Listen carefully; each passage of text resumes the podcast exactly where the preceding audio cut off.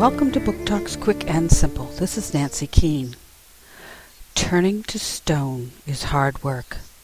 First, you have to let the anger climb up from deep within you, and as it turns over and over and rises up through your chest, you have to clamp your teeth over it and push it back down.